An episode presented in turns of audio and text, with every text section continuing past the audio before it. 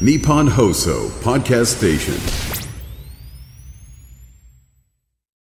土曜日の夕方、いかがお過ごしでしょうか？こんにちは、渡辺美希です。そして、番組スペシャルアドバイザーはこの方です。テリー東ですテリーさん、今週もよろしくお願いします。さて、テリーさん、もう12月ですよ。ああそうだねえクリスマスですよ師走ですよ。ああの、今年もですね、日経トレンディ2024ヒット予測ベスト30 2023ヒット商品ベスト30が発表されました。はい。えーまずは今年2023年のヒット商品ベスト30、これ見てどうですか？去年テリーさん、これは当たるよと言ったやつが実際に来てますねあ。実際2位に来てますね。コンビニジムそうそうそうそうなんですよ当てちゃったんですよすごいね、テリーさんね。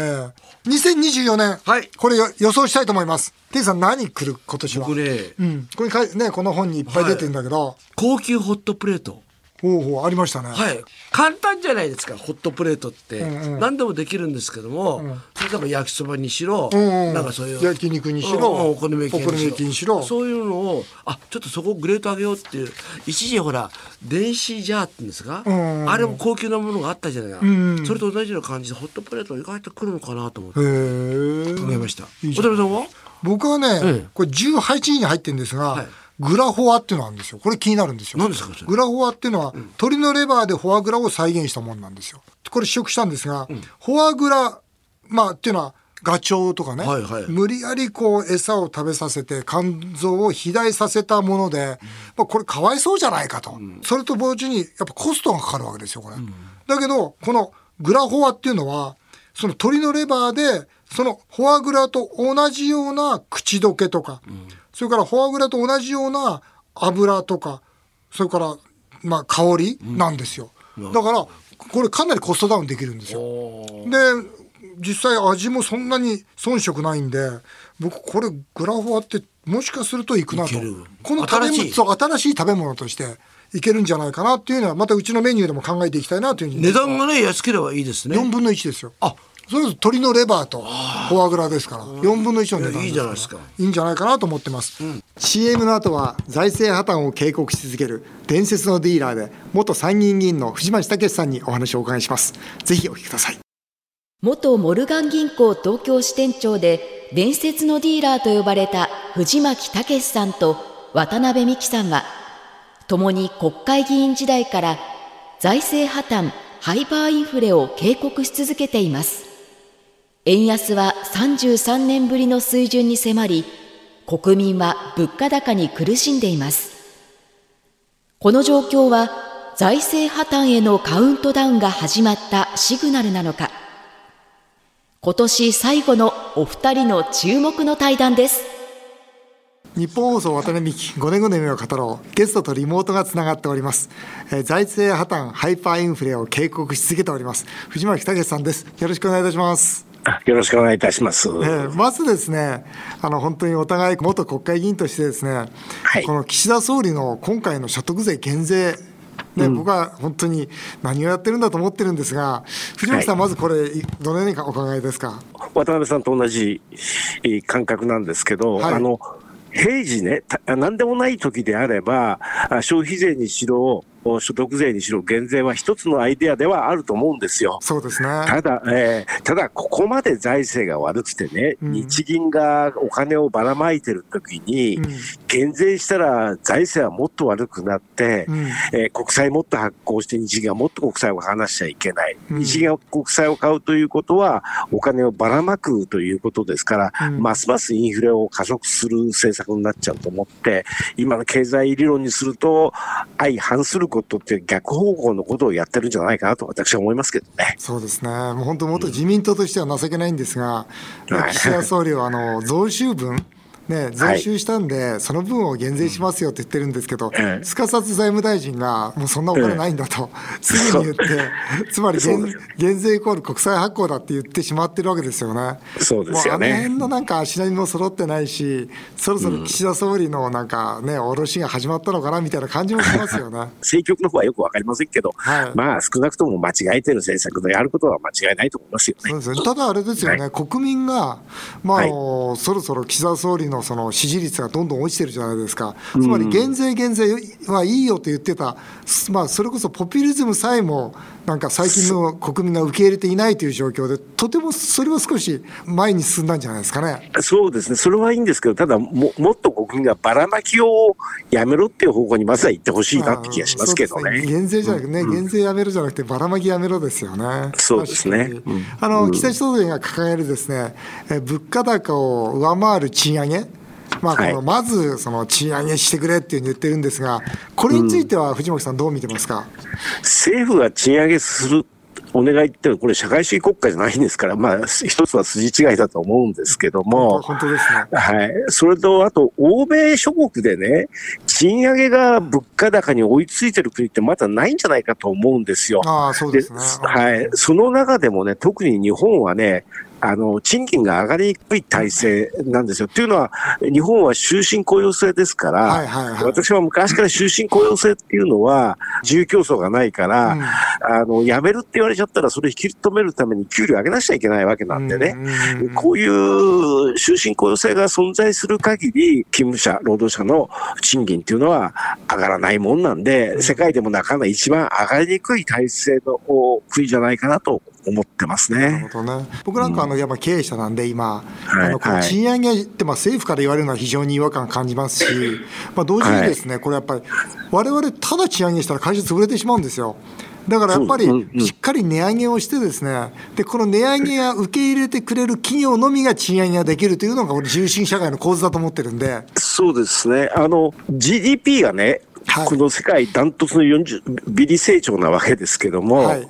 基本的に GDP って全体のパイですから、はい、パイが大きくないならないのに、誰かの給料を上げたら誰かの給料を下げないと、そうですね。全然合わないんで、いやおっしゃる通りです、うん、国の GDP を上げる政策を打つのが政府の役目だと思うんですね。そうすると、おのず上がるわけですからね、給料ね。そうですよね。GDP が上がってないのに、上げろ上げろって言ったら、どっかが下がるわけですから、そうですみんなが上がるわけないわけですから、ね、そうですね。その辺考えてもらいたいなと思うんですが、さて、あの、円安について、あの、もうこの番組ではですね、ずっと取り上げてるんですが、まあ、あの、アメリカの金利がね、要するにもう下げるんじゃないかと、次はと、はい。いうようなこう噂の中でですね、金利差が縮まって、円高に触れるんじゃないかという意見が出てきたんですが、これについては、藤巻さん、どういうご意見ですか？今、アメリカの金利が確かに5%から4.3とか4.4とか下がってきてますけど、はい、これは単なるぬか喜びで、はい、単なる舞い上がってるだけだと私は思ってます。ですから、うん、金利はまた上がってくるんだろうと思ってます。というのは、やっぱり今の、あの、なぜインフレになってるか、世界的にインフレになって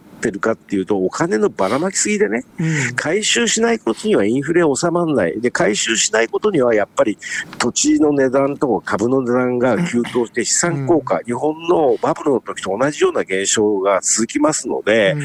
えー、これはね、あの、で、日本の場合にはあの時、どんどんどんどん、あの、円高が進んでたんで、はい、インフレは抑えられた。資産価格は上がってるけれども、インフレは抑えられたんですけど、アメリカの場合は今ドル上がってませんから、はい、これやっぱりものすごいその資産価格の上昇がいずれ、あの、インフレ、消費者物価数インフレにもつながると思うんですよね。だからそういう意味で言うと、アメリカの金利がそんな簡単に下がるわけがないと思う。ってるのが、まあ、あるんですけど、まあ、それ以上にね、あの、今、これからの為替を見る意味では、金利差っていうそんな耳っちい話じゃないんですよ。日米金利差。今一番重要なのは、もう構造的な問題で、アメリカはお金をばらまきすぎたからということで、お金を回収してるわけなんです、すごい。で、日本はずっとばらまき続けざるを得ない状況でね。なおかつ、まだ出してるわけですよね。まあ、そう、国債を買う、買いオペをするということはお金を吸って渡すという、刺繍に流すということですから、うん、で、国債を買い支えないと、直近で爆投しちゃいますから、うん、もう国際買いオペをやらざるを得ないわけでね。うん、ということは、お金をばらまき続けるということで、うん、毎日毎日こう、天から降ってくるお金とですね、回収されていくお金はどっちがこう、貴重かってこれはもうドルに決まってますし、これ以上こうばらまいていくその円の価値はむちゃくちゃ寄贈すると思うんですよね。だから、金利差だけに注目しているのは、まあ、デイトレーダーとかデイトレーダーとか、それを分析する人たちであって、もっと本質的なことを見ていかないといけないんじゃないかなと思いますけどね。いや、本当おっしゃる通りだと思いますね。金利差で円安だ、円高だって言ってる場合じゃないんだと。もっと言うと、日銀の財務の問題、国の財政の問題があるわけですから。そうです。はい。あの、そこでですね、まあ、日銀の上田総裁がですね、まあ、YCC 一部修正して、まあ、長期金利の1%超えを容認したわけですよね。はい、まあ、その結果、まあ、金利が少し上がって、まあ、あの本当に少し上がっただけでですね、今週火曜日、えー、ニュース、ニュースが出ましたが、日銀の国債の評価損が10.5兆円だという、まあ、大きなニュースになりました。そうですね。はい、これ深刻だと思うんですが、これ、いかに深刻か、ちょっと解説していただけますか？はい、はい、10.5兆円って9月末だったと思うんですけど、9月末の長期金利って0.77ぐらいだったかな、そのぐらいだったと思うんですよ。はいはい、今とほぼ同じなんですけどね。はいこれ一時0.97%くらいも上がったんですけど、これ1%になると、きっと24、5兆円の評価損になると思うんですよね。で、24兆円評価損とんでもない金額なんですけど、幸いなことに株の評価益が今8月末で24兆円あるってこの前国会答弁、上田さんされてたんですから、要するに株の評価益で国債の評価損を相殺してるんですよ。そうですね。そんなね、株の評価益で成り立つ中央銀行なんで、それこそとんでもないと思ってますけど、うん、あの、普通は中央銀行ってその株とか持っちゃいけない、それから長期国債もたくさん持っちゃいけないくて、マーケットが上がったり下がったりして、ドキドキする気合わせを流すのは我々トレーダーであってね、うん、中央銀行総裁がヒヤヒヤするなんて、そんな中央銀行かと思うぐらいの、まあ、とんでもない状況でありますけれども、うん、話を元に戻すと24兆円の、きっと1%になると24兆円の国債の評価損を24兆円の株の評価益で、えー、相殺してる。残るは内部留保12兆円しかないわけですよ。うんうん、ですから1%、1%以上に長期金利が上がったり、株価が下がったり、あの、確か私どもは国会議員の時、確かに、えっ、ー、と、2万円終わると、そういう株がね、評価が上がったそういう発言ありました、ね、そうですよね。はいはい、で、もし、まあ、万が一、その株が、こう、評価は、あの、2万円割れてきて、長期金利が1%乗ったら、もうとんでもない評価損、うん、っていうか、債務超過なんですよ。うん、債務超過になった国の通貨って、今日本人はともかく外国人誰も信用しませんからね、叩き売り、バナナの叩き売りになっちゃうと思うんですよね。だから、そういう意味で長期金利が上がる、1%以上に上がるっていうのはもう極め危険な状況になると私は思ってますけどね。なるほどね。まあ、あの今週の火曜日の発表の時もですね、日銀はですね、はい、あの今回この期では利益が出ましたと。で、内訳としては ETF でこうやって、こうやって儲けてますよと。はい、でも、はい、まあその評価損は実はこんだけあるんだけど大丈夫ですよってそういう発表だったんですよね。はい、あくまでも株で一回儲けてるっていうのを発表してからですね、まあそれをそのなんとか日銀の国債の評価損をなんとかそのみんなに目立たせないように発表してるんですよね。まあそれは本当にあの日銀もかなりこれはでも逆にああいう発表するってことは意識してるんじゃないかなというふうには。いや苦しいでしょうね。ねそうやって思いますよね。まあ先日も地銀97校で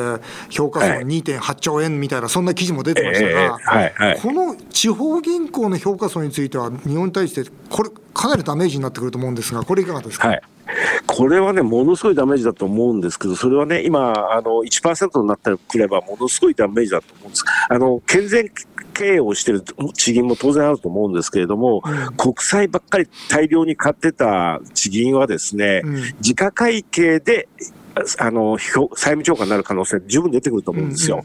で、自家会計で債務超過ってどういうことかっていうと、うん、自家会計っていうのはその時に生産した場合にどのくらいお金が残るかっていうことですから、戻ってこないってことですね。はい。はい、その時に、要するに預金者に返すお金が全部ないっていうことですよね。うん、うん、そういうことです。だから私はもし取引銀行が債務超過になったら、まず飛んできて現金引き下ろしますよね。したいですよね。そりゃそうですよね。そそうね。だから他なくなっちゃうんですからね、途中でね。うん、だからそういう意味で言うと、取り付け騒ぎが、あの債務超過になった銀行はですね、うん、えー、取り付け騒ぎリスクが起こるわけですよね。うん、それでよく債券は、国債は満期になれば戻ってくるから大丈夫だっておっしゃる方いるけれども、あの、銀行から取り付け騒ぎで下ろそうとする人たちは満期まで待ってくれませんからね、今日お金返せですからね。そうですね。その時、はい、その時に地方銀行がお金ないっていうことで取り付け騒ぎが全国的に広がっちゃうと、これ大変な金融システム不安で大変なことになっちゃいますよね。そうですよね。はい。だからこそ、はい、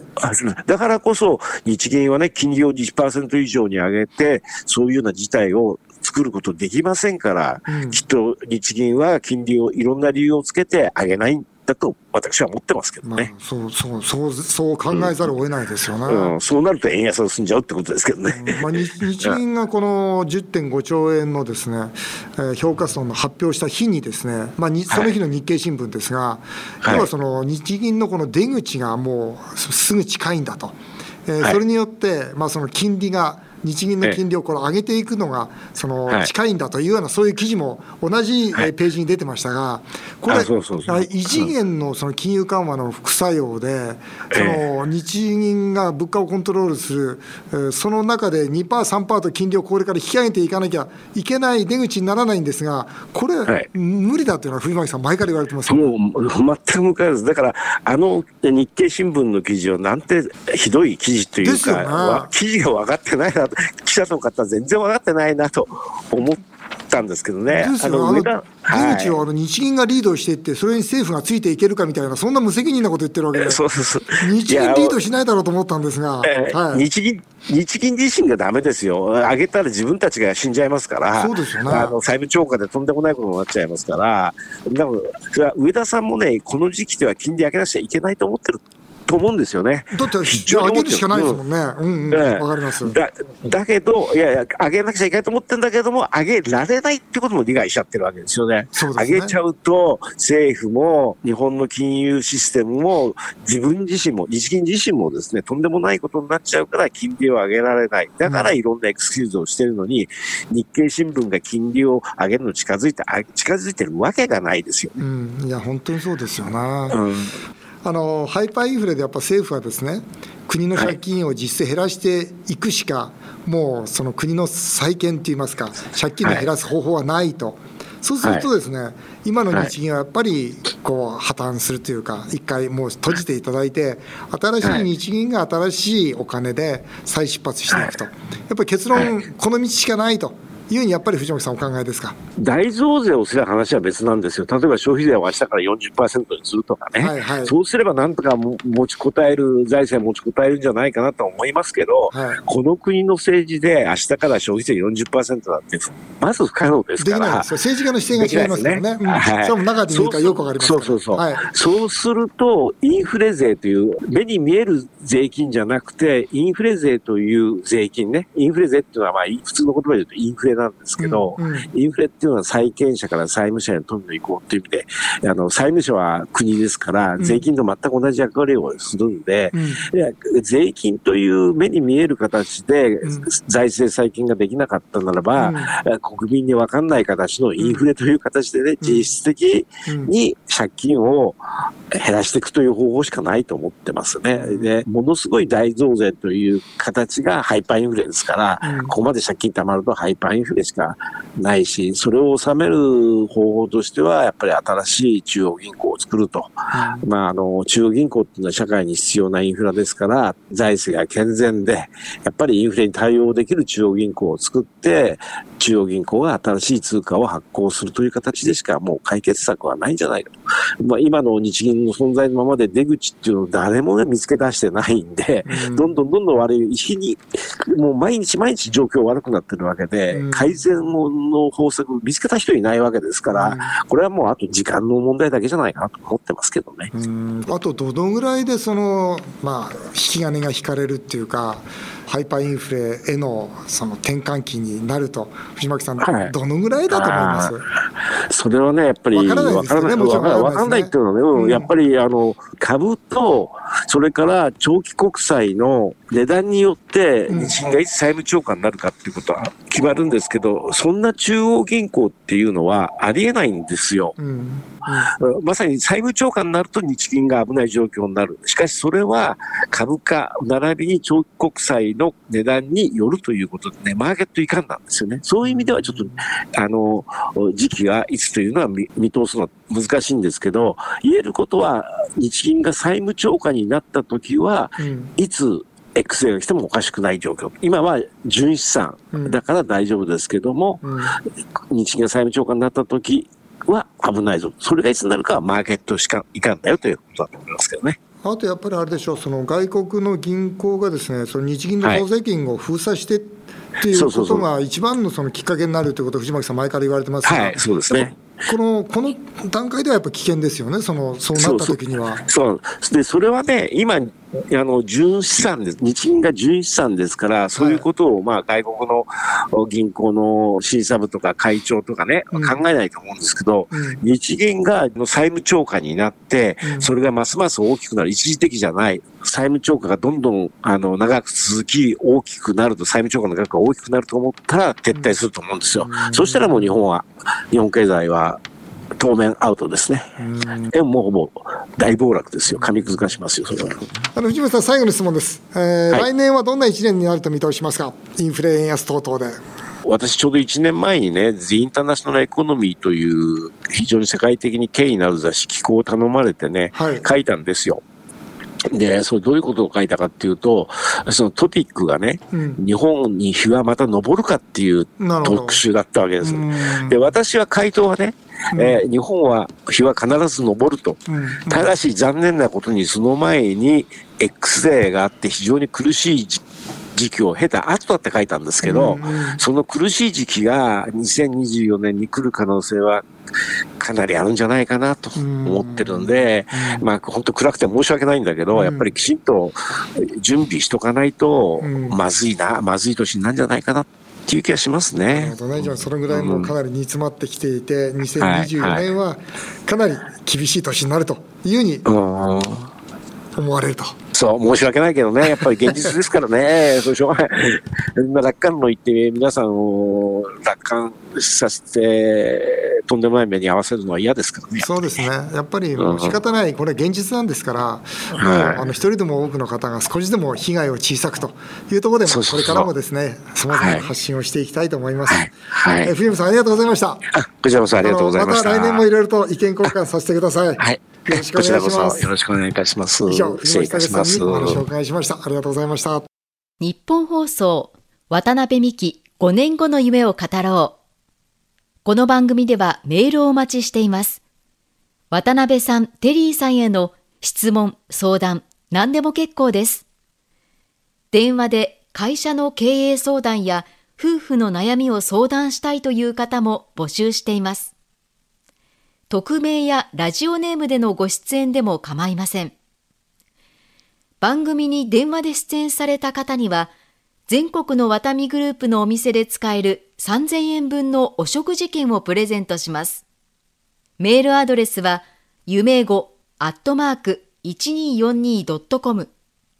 夢語アットマーク 1242.com この番組は放送終了後、ポッドキャストからでも番組をお聞きいただけます。詳しくは番組ホームページをご覧ください。渡辺美希さんやワタミの最新情報は、渡辺美希公式インスタグラムで更新中です。そちらもぜひチェックしてみてください。